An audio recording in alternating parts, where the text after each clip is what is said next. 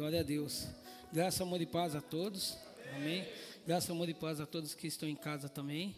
É, quero agradecer ao, primeiramente a Deus e ao pastor Rafael e ao pastor Rubens, né? Pela confiança de me convidar para trazer a palavra nesta noite.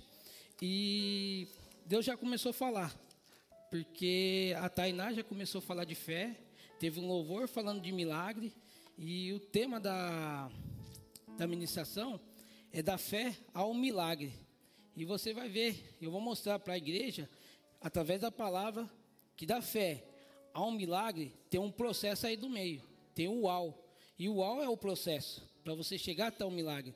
E através da palavra eu vou estar tá mostrando para a igreja e vou trazer também dois exemplos. Um que a igreja viveu, né, e vive, e outro que o pastor é, Márcio contou, né, uns, acho que uns anos atrás esse milagre, e eu lembro, me recordo desse milagre que ele contou aqui. E eu vou colocar para a igreja, mesmo que a igreja lembre ou não, é, mas foi um, um exemplo de fé para nós. E eu quero dar uma breve introdução a respeito de Jesus e depois eu vou falar o, né, o texto onde a gente vai entrar.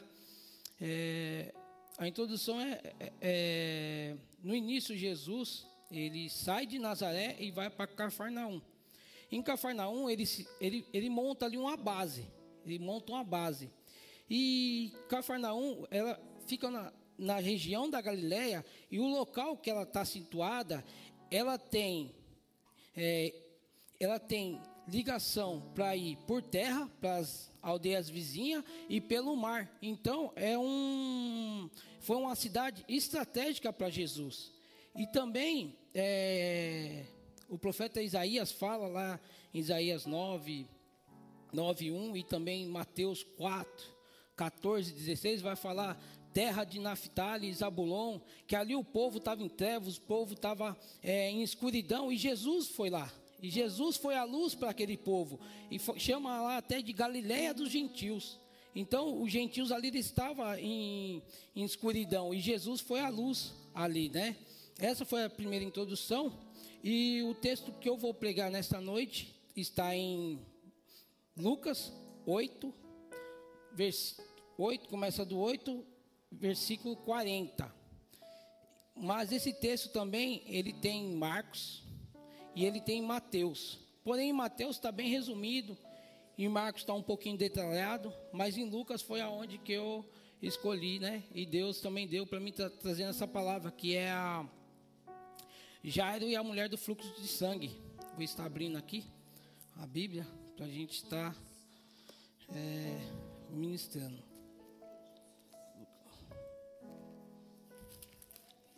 Aleluia, Deus. A igreja achou? Amém? E aconteceu, e aconteceu que quando voltou Jesus, a multidão o recebeu, porque todos o estavam esperando. E eis que chegou um varão de nome Jairo, que era príncipe da sinagoga, e prostrando-se aos pés de Jesus, rogando-lhe que entrasse em sua casa, porque tinha uma filha única, quase de 12 anos, que estava à morte. E indo ele, apertava a multidão, e uma mulher que tinha um fluxo de sangue havia 12 anos e gastara com os médicos todos os seus haveres, e por nenhum poder podera ser curada. Chegando por detrás dele, tocou na orla da sua veste e logo estancou o fluxo do seu sangue. E disse Jesus: Quem é que me tocou? E negando todos, disse Pedro: E os que estavam com ele, mestre, a multidão te aperta e te oprime. E dizes: Quem é que me tocou? E disse Jesus: Alguém me tocou, porque bem conheci que de mim saiu virtude. Então, vendo a mulher que não podia ocultar-se, aproximou tremendo e prostrando-se ante ele, declarou-lhe declarou diante de todo o povo a causa porque lhe havia tocado e como logo sarara. E ele lhe disse: Tem bom ânimo, filha. A tua fé a, tem, a tua fé te salvou. Vai em paz. Estando ele ainda falando, chegou um da casa do príncipe da sinagoga, dizendo: A tua filha já está morta. Não incomode o mestre. Jesus, porém, ouvindo, respondeu, lhe disse, dizendo: Não temas, crê somente e será salva. Entrando em casa, a ninguém deixou entrar, senão Pedro e Tiago e a João, e o pai e a mãe da menina. Todos choravam e planteavam, e ele disse: Não choreis, não está morta, mas dorme. E riam-se dele, sabendo que estava morta. Mas ele, pegando-lhe na mão, clamou, dizendo: Levanta-te, menina. E o seu espírito voltou, e ela logo se levantou.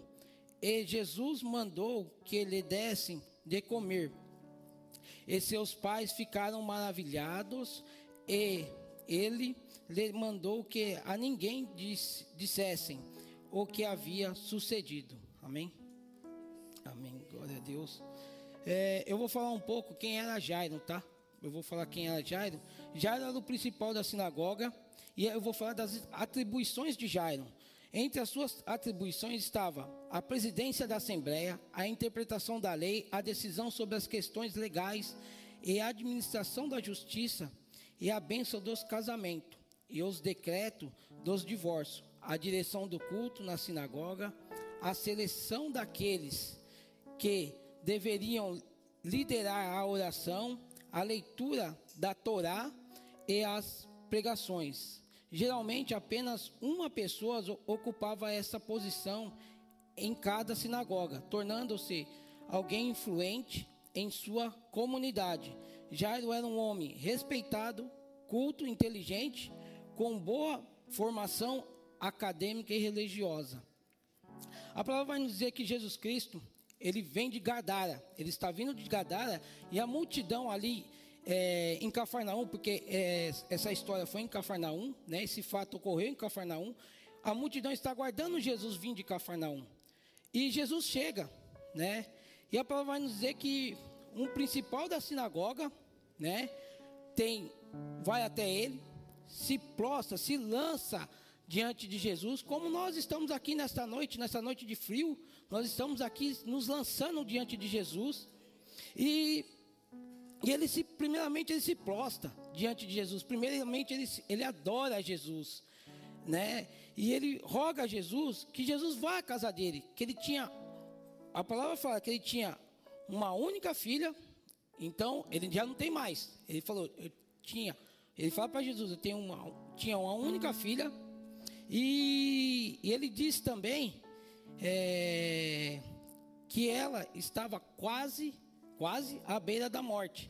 Então, quer dizer, quando ele sai da casa dele, ele já sai com desesper, é, desesperançoso, porque ele já fala que ele tinha uma única filha. E eu creio que, eu imagino aqui, que Jairo, é, antes dele ir até Jesus, ele, por ser uma pessoa influente, ele procurou a melhor medicina que existia na época, ele procurou os melhores médicos, ele procurou os melhores medicamentos, o melhor tratamento, mas ele viu que não surtiu efeito. Por quê? Ele procurando, é lógico, todo pai faz isso. Ele procurou a medicina da terra e a medicina da terra não pôde ajudar, porque a medicina da terra ela é limitada. Mas quando ele procurou a medicina do céu, o milagre vai acontecer. Por quê? Ele vai além da medicina. Jesus Cristo vai além da medicina. Ele entra onde a medicina não entra. Ele toca onde o médico não toca, porque ele é Deus, ele é poderoso.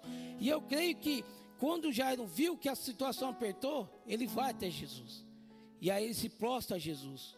E Jesus imediatamente ouve o pedido de Jairo. Jesus se levanta e parte. Né? A palavra vai dizer que Jesus levanta e parte para a casa de Jairo, para o caminho de Jairo. E no meio dessa situação, o que acontece? Aparece a mulher do fluxo de sangue, uma mulher que a palavra fala que faz, fazia 12 anos que ela estava enferma. E também tinha gastado tudo que tinha com a medicina, também com os melhores tratamentos, também com os melhores médicos, e não conseguia, não conseguiu a sua cura. E veja bem, naquele tempo, a mulher, quando ela tinha fluxo de sangue, a criança, quando ela tinha o fluxo de sangue, ela era levada para fora do arraial, ficava no vale dos rejeitados, e lá ela ficava um período de sete dias, né, até a purificação. Depois que passasse esse período de purificação, ela retornava para o, o seio dos seus pais.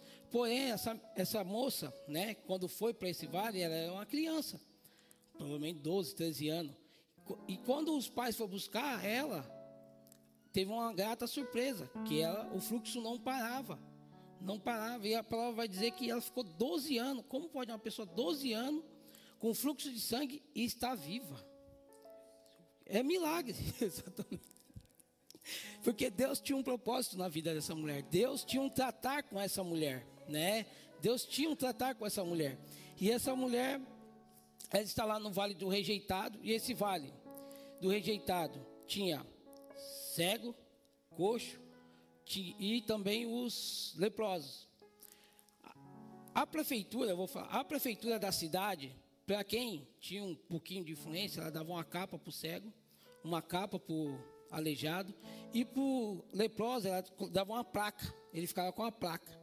E ele recolhia ali as ofertas, recolhia ali o, o, o que era dado para eles, e eles levavam, compravam mantimento e levavam para quem estava no vale do rejeitado.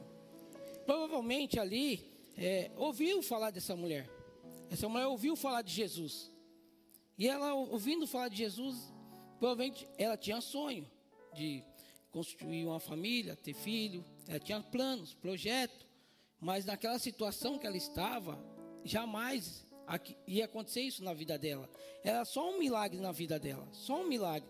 Porque Lucas, que escreve essa passagem, Lucas era médico e Lucas sabe o que essa, essa mulher passou. Eu vou ler também um pouco do que ela passou é, quando foi descobrido que ela era é, impura.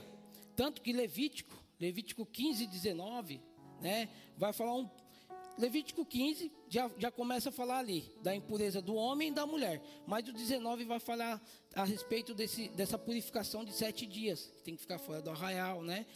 Eu não vou entrar lá porque é muito extenso, é 36 é, versículos, então é muita coisa, mas os irmãos podem, em casa podem estar lendo, né? E estar tá verificando.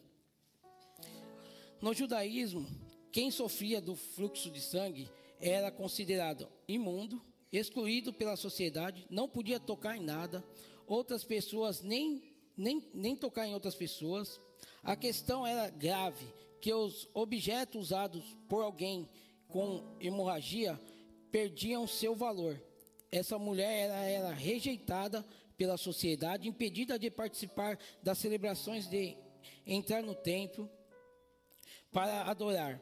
Também não não sabemos se ela era casada ou solteira, mas é, segundo a lei é, do judaica, a, a mulher que sofria com esse tipo de doença não podia se relacionar com o marido. Se ela era uma mulher casada, é, seu casamento então já deveria é, estar ruína, né? Há 12 anos. Caso fosse solteira o casamento certamente era um sonho, bem distante, porque isso era impossível, que ela era impura, não poderia nem tocar nela, né? E essa mulher, ela viu, quando ela ouviu falar de Jesus, ela viu a oportunidade e já gerou no coração dela. A gente né, vê aqui na palavra que gerou no coração dela que ela viu a oportunidade de ser curada, né? Do impossível acontecer na vida dela né, de algo acontecer. Porque se ela fica no Vale do Rejeitado, ela ia morrer. Mas se ela entra na cidade, ela morreria também, apredejada. Então, para ela entrar na cidade, provavelmente, acredito eu, que ela colocou uma burca, só mostrando o, o olho para ela entrar na cidade, porque ela era conhecida. Ela era conhecida, a família dela era conhecida, então ela não poderia se expor na cidade. Provavelmente ela ia morrer. Mas ela viu ali em Jesus a oportunidade a oportunidade de ela é, ter uma cura, mas não só a cura física, há uma cura espiritual, uma cura, uma cura da, do sentimental dela, porque o que, ela, o que aquela mulher pa, estava passando naquele momento, ela era marginalizada praticamente. Ela era uma mulher marginalizada, porque ninguém é, chegava perto dela. A gente teve a Covid, né? Tivemos a Covid aí, ficamos em quarentena, e depois essa quarentena foi indo, foi indo, e você viu que um, as pessoas é, endoidou. As pessoas endoidou, ficou em pânico e, e pessoas entrou em depressão, síndrome do medo, síndrome do pânico e, e multiplicou aí.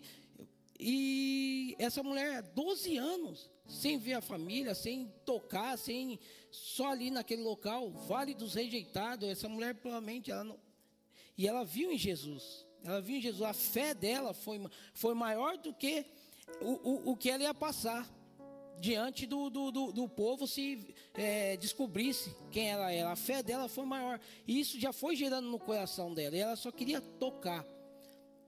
E a gente vê aqui, ó, Jairon, quando ele foi até Jesus, eu creio que quando ele chegou lá, a multidão abriu para ele. Porque, ó, vem o principal da sinagoga. Vem uma pessoa importante, uma pessoa influente. Eu creio que a multidão abriu para ele tocar, para ele chegar até Jesus. Mas essa mulher jamais alguém ia abrir para ela.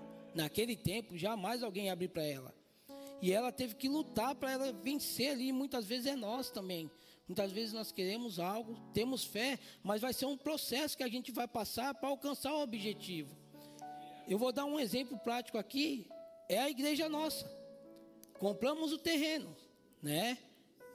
Pagamos o terreno. Agora vamos construir. É ali que vai construir a igreja. E ali nós orando e tendo fé. E vê as lutas. E vê as lutas, vê a luta documento, depois bombeiro, construtora e outras lutas mais. E vem as lutas, e vem a luta. Só que a gente não desistimos de orar. E o milagre está acontecendo. E o milagre está acontecendo. E o milagre está acontecendo. E a gente continua orando, e a gente continua buscando. Mas o milagre está acontecendo.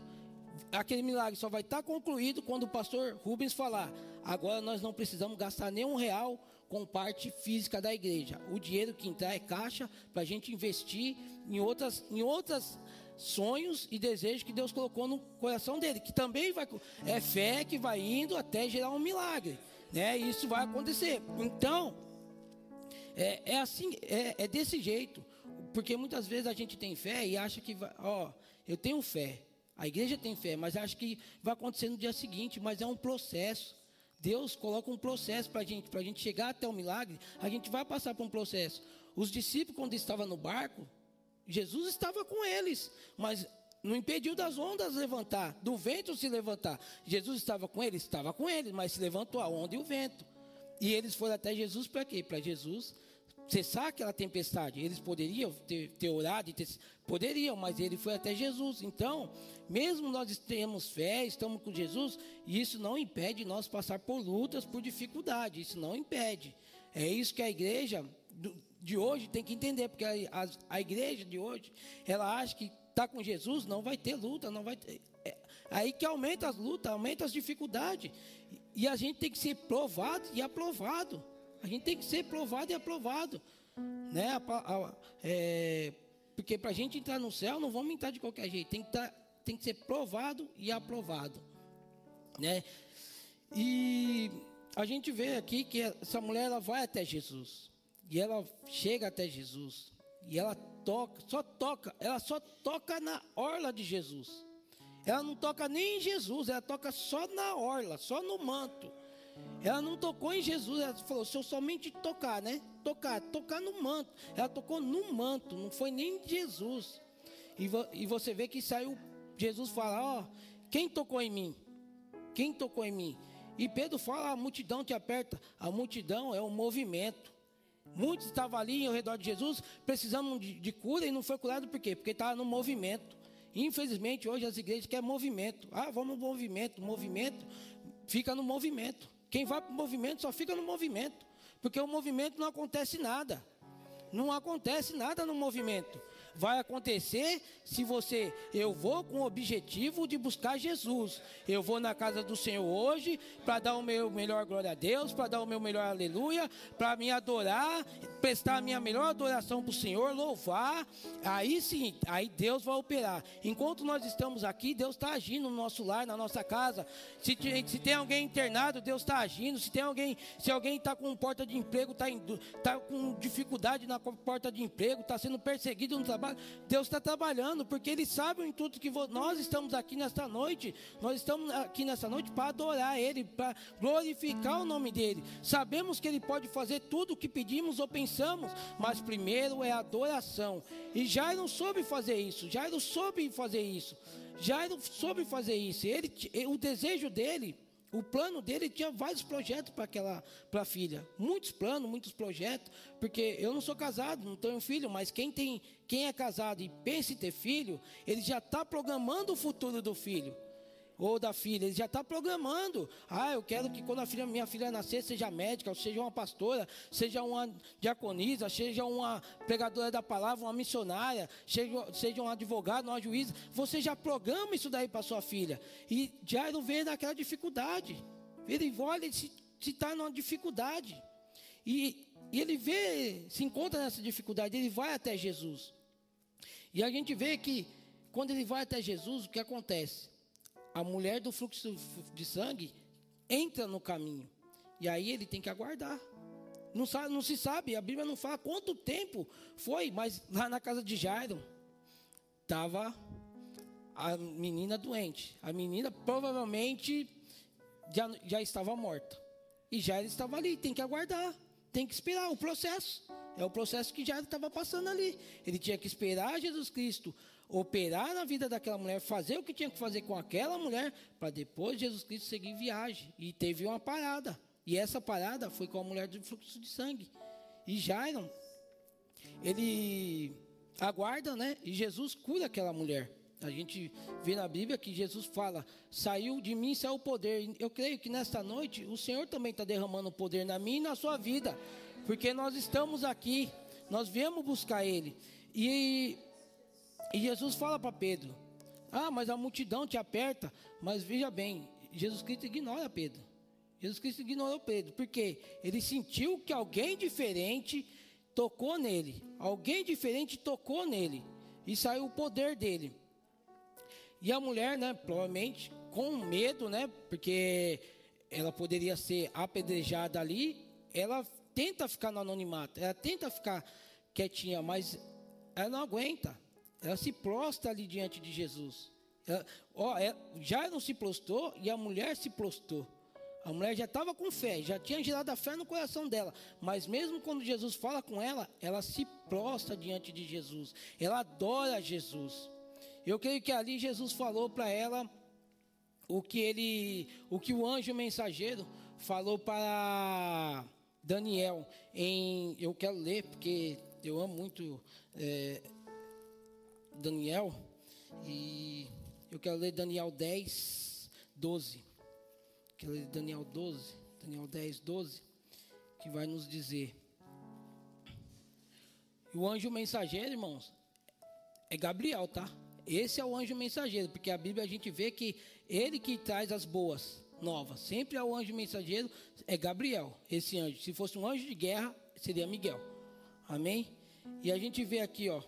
Então disse-me: Não temas, Daniel, porque desde o primeiro dia em que aplicaste o teu coração a compreender e a humilhar-te perante o teu Deus, são ouvidas as tuas palavras. E eu vim por causa das tuas palavras. Assim é Deus na minha e na sua vida. Não temas nessa noite. Que nós nessa noite não venhamos temer porque Deus já está ouvindo, desde o dia que nós nos convertemos a Cristo, nos colocamos nossos corações diante de Cristo, Ele tem ouvido as nossas orações. É, vai ser no tempo dele que Ele vai operar na minha e na sua vida. Amém? E também a palavra de Deus vai dizer em Tiago 4,10: Humilhai-vos perante o Senhor, e Ele vos exaltará. Porque muitas vezes a gente se humilha diante do homem e o homem humilha mais a gente. Mas quando a gente humilha diante de Deus, o Senhor exalta. O Senhor trabalha diferente do homem. né? E aí, é, deixa eu voltar para a palavra, amém? Glória a Deus. E, a, e Jesus vendo, né? Alguém me tocou e ela, e ela se prostra diante de Jesus e Jesus fala, é, ela se posta e, e, se revela ali. E ali a multidão vê, o mundo vê quem é aquela mulher, né, que acabava de ser curada. Creio que para aquela multidão foi um espanto, porque sabiam do problema dela e da impossibilidade dela ser curada, mas Jesus ali cura. Porque Jesus fez muitos milagres ali na, na, em Cafarnaum. Inclusive o centurião, o, o servo do centurião, foi em Cafarnaum que ele curou. A sogra de Pedro foi em Cafarnaum que ele curou. Então Jesus realizou alguns milagres ali, pelo menos seis milagres, Jesus realizou ali em Cafarnaum, né? E Jesus pega e fala para aquela mulher, diante de todo o povo, filha, tem bom ânimo, tem bom ânimo, filha. A tua fé te salvou, vai-te em paz. Porque assim, ela dependeu de Jesus, mas a fé dela salvou ela. A fé dela levou ela até Jesus. A fé dela gerou a cura dela. Né? E assim tem, temos que ser nós. Né? Temos que ter fé, buscar o Senhor. Passar aqui. Glória a Deus, aleluia.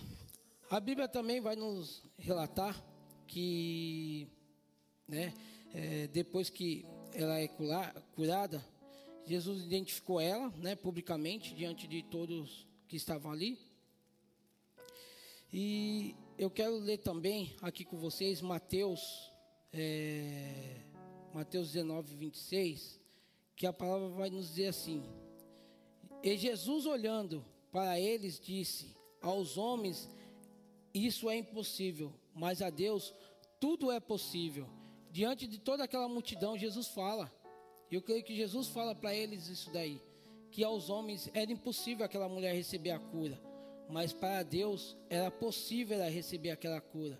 E assim somos nós também. Muitas vezes nós achamos que para nós é impossível, mas para Deus nada é impossível porque Ele opera no impossível. O possível nós podemos fazer, nós conseguimos fazer e nós temos que fazer o possível. O possível é de responsabilidade nossa, mas o impossível é com Deus. O impossível nós não, conseguimos, nós não conseguimos fazer, porque é Ele que entra, Ele que faz, Ele que toca, Ele conhece o, as estruturas do nosso corpo. Só Ele que pode fazer, Ele conhece. E Ele também, em Marcos 9, 23, vai dizer: Jesus disse: se, se podes crer, tudo é possível ao que crê. Amém? É, Hebreus 11, 1.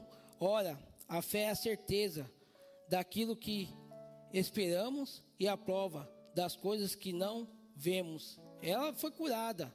O, a multidão não viu que ela foi curada. Jesus viu que ela foi curada. E ela viu que ela foi curada. Amém?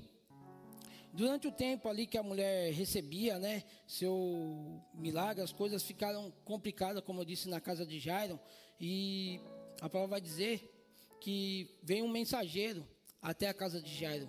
Ó, oh, não incomode mais o mestre, não importuna mais o mestre, porque a menina já está morta.